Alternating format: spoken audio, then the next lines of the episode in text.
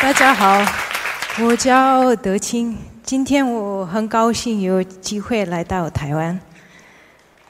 And and I apologize for now I'll be speaking in English. When I was in university about 12 years ago, someone once said something that really struck me. And I think that's the beginning to my story today.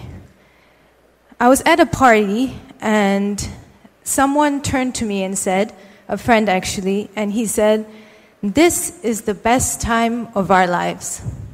It all goes downhill from here jobs, mortgages, responsibilities, medication. And this sentence really struck me, and I remember thinking how very depressing. I mean, I was having a great time in college, but was this it? Was it all going to end here? And right then and there, I was determined not to make this the best time of my life. So then I began to ask the age old question of what makes us happy? What would make me happy? And for me, it was a sense of purpose. Looking around me at life in the United States, it quickly became clear that I couldn't make any real contribution there.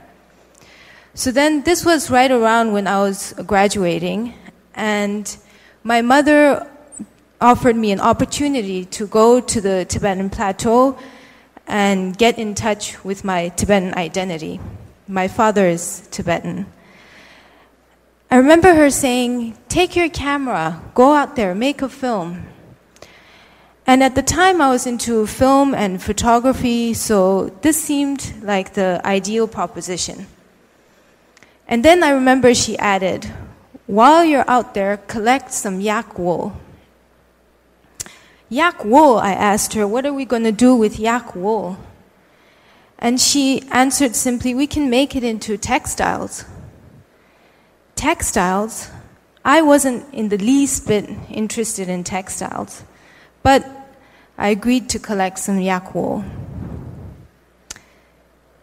People often ask me what my first impression of life on the plateau was.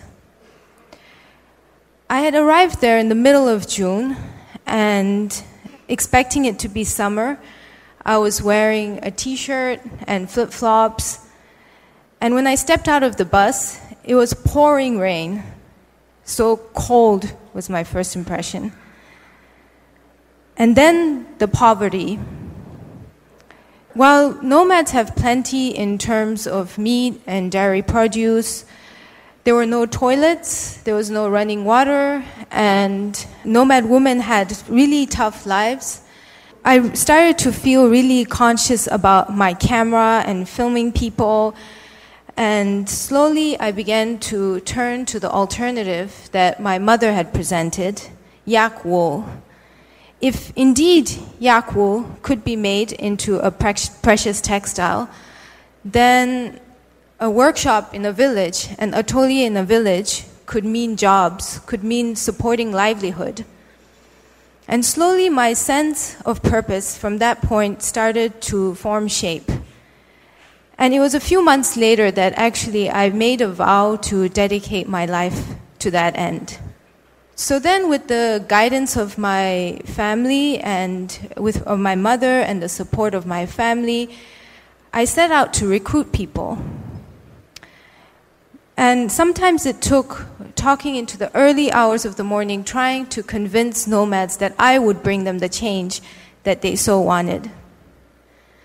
And some of you might think that, but why change? It's such a beautiful way of life simple, uh, natural, authentic, pure. And I thought the same thing as well until I spent some time with the nomad family and I started to see the challenges behind this pure life. Nomad women, especially, have to wake up at 3 in the morning during the summer months. Their day starts with milking the animals, and then they have to prepare, churn the milk into butter. They have to dry the cheese, collect the dung. And there's no end to the things that can go wrong in herds that are over 100 yaks and 400 sheep. A wolf can attack a herd, a contagious disease can spread, wiping out an entire herd if you're not careful. Um, there's the lightning to worry about, the fog. And then in a world where increasingly now it's becoming smaller and smaller and closer knit, young nomads are more aware of a modern world just swinging by, leaving them stuck in the traditional. And like any human anywhere, they want to be a part of what is now and what is today. Parents are finding it harder to convince their children to remain as nomads, and indeed, for many parents, they want an alternative for their children. But who was I? I was just a 23 year old at the time, and I looked like an 18 year old. And there was nothing to really tie me to the land. What if they gave up their herds and then I changed my mind and returned to the United States? My first recruits were uh, and Jungmo. Uh, is in the picture here, and his wife Jungmo. And they were actually from quite an affluent family, nomad family. So that meant that changing the course of their life was an even bigger decision for them. And while they were really tempted by what I was offering, and while they wanted to be a part of the modern world, they had never been to school, so they were worried about the risks. And I remember it took me talking to them late into the early hours of the morning, and I would be in their house. It was made up of these two rooms, and they lived in the house for about five months of the year. The rest of the time, they would move camp with their animals. And the room was largely dominated by a heated platform called a kang. And then one night I was sitting there and talking on about the benefits of yak wool and how it could bring employment to the village. When I think finally the turning point came when I mentioned that I had a boyfriend who was originally from the neighboring area. And Tungo and Jungmo and his wife kind of exchanged embarrassed glances because they're very conservative over there. But I think that this helped to reassure them considerably because finally here was something that really tied me to the area. The next year, my boyfriend became my husband, and then two children followed, further cementing me to the land.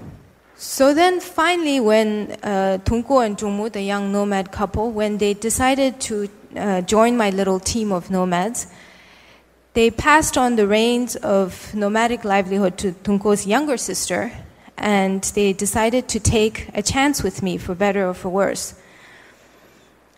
And at the time, I remember thinking, finally, but in retrospect, I really appreciate the magnitude of their decision and the trust that they've placed in me. And I'm really thankful for having started this project with such a strong family. Today, we have all been through numerous challenges. Uh, cash flow continues to be a source of challenge. All investments, whether in building, equipment, training, uh, research and development, we've been responsible for. And with limited, uh, re- limited help from funds, it has really pushed us to work as hard as possible to make a product that is truly successful in the market today. And this in turn has helped to pave our way to being truly sustainable. Today, together with my family, my husband, my parents, and my team of nomads, we have built what is Norlha Atelier, a workshop on the roof of the world that produces yak wool products, accessories sold on the fashion boulevards of Paris and New York. We've worked with uh, Sonia Rykiel. Actually, we started our uh, career with Sonia Rykiel. We learned a lot about color. We've wor- learned, uh, worked also with younger designers such as Pigalle. Uh, we usually do all the scarves that are made out of yak wool. We've done uh, winter collections for Balmain and Lanvin um, in accessories, and we continue to work with Haider Ackermann in both men and women autumn, winter, and spring summer collections. And we also did a special collection for Louis Vuitton in 2012. Today, our workshop has 124 employees. 116 of them are from a single village, and for more than 100 of them, this is the first time in their lives that they have a 9 to 5 job. So, for many of the men especially, that was difficult because uh, they had never in their lives before answered to someone, and the concept of time was completely new to them. I remember in the beginning, sometimes they would just get up in the middle of the work and walk out, and we'd ask them where they were going, and they would say, Oh, to feed my pig. And so, but then with a steady source of income has quickly helped to change old habits. And today, with the workshop as a center of employment in the village, there's been a kind of a snowball effect to the economy in the village. For example, two restaurants have opened up, several shops have opened up, uh, savvy vendors come peddling their goods right after payday. Uh, the employees are becoming more eligible for loans, which has, uh, which has encouraged them to fix their houses or help them to fix their houses and to buy things that they would have once seen as unnecessary and frivolous.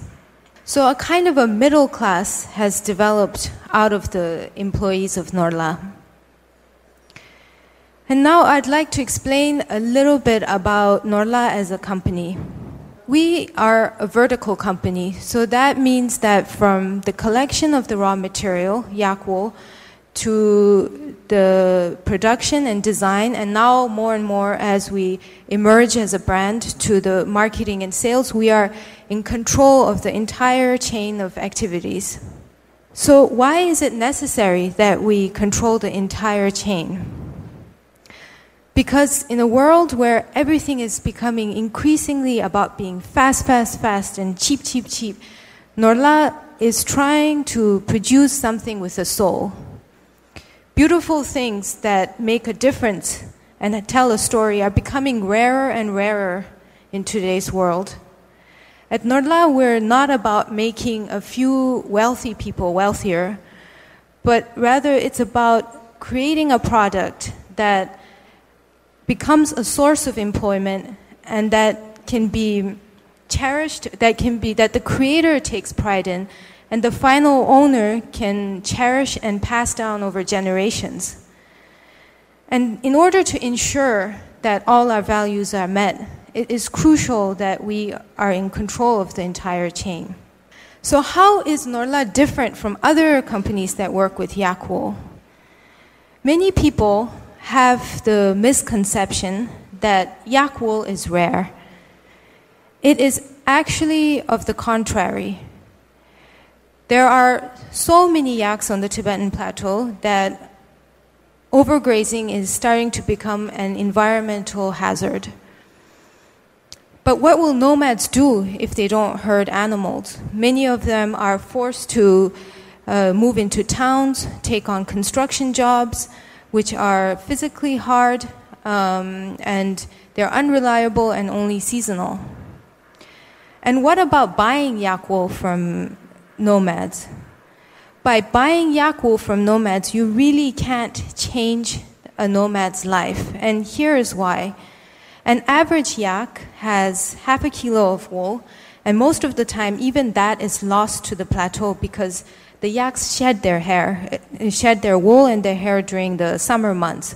So if you don't comb it out, you lose it out to the plateau. The market value of a kilo of yak wool is two US dollars.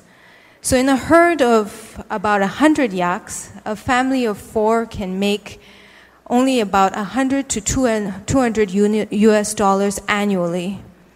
So, this is but mere pocket money. It doesn't make a difference to the nomad. So, what does? It's actually by retaining the added value of the raw material in the area itself is what makes and by making it turning it into a source of employment is what makes a difference to the people. So at Norlha, by having a workshop that employs local people, our impact has been twofold. On the one hand, uh, we're able to combat the environmental hazard of overgrazing, And on the other hand, socially, we allow husbands to remain with wives, mothers to remain with children, and for elders to be surrounded by family in their hometowns. So, how is Norlha making a difference to the final consumer? Let's think back to our wardrobes and our houses and our endless possessions of goods and things. How many of these things are bought solely for our want for more things? How many of these things are just helping make a few wealthy people wealthier? And how many of these things are encouraging dire working conditions in other countries and maybe even child labor? Now, how many of these things just end up contributing to the growing car- garbage pile of today's world? Now, some of you might argue that this is what we can afford. And here I'd like to bring the common saying that sometimes less is more.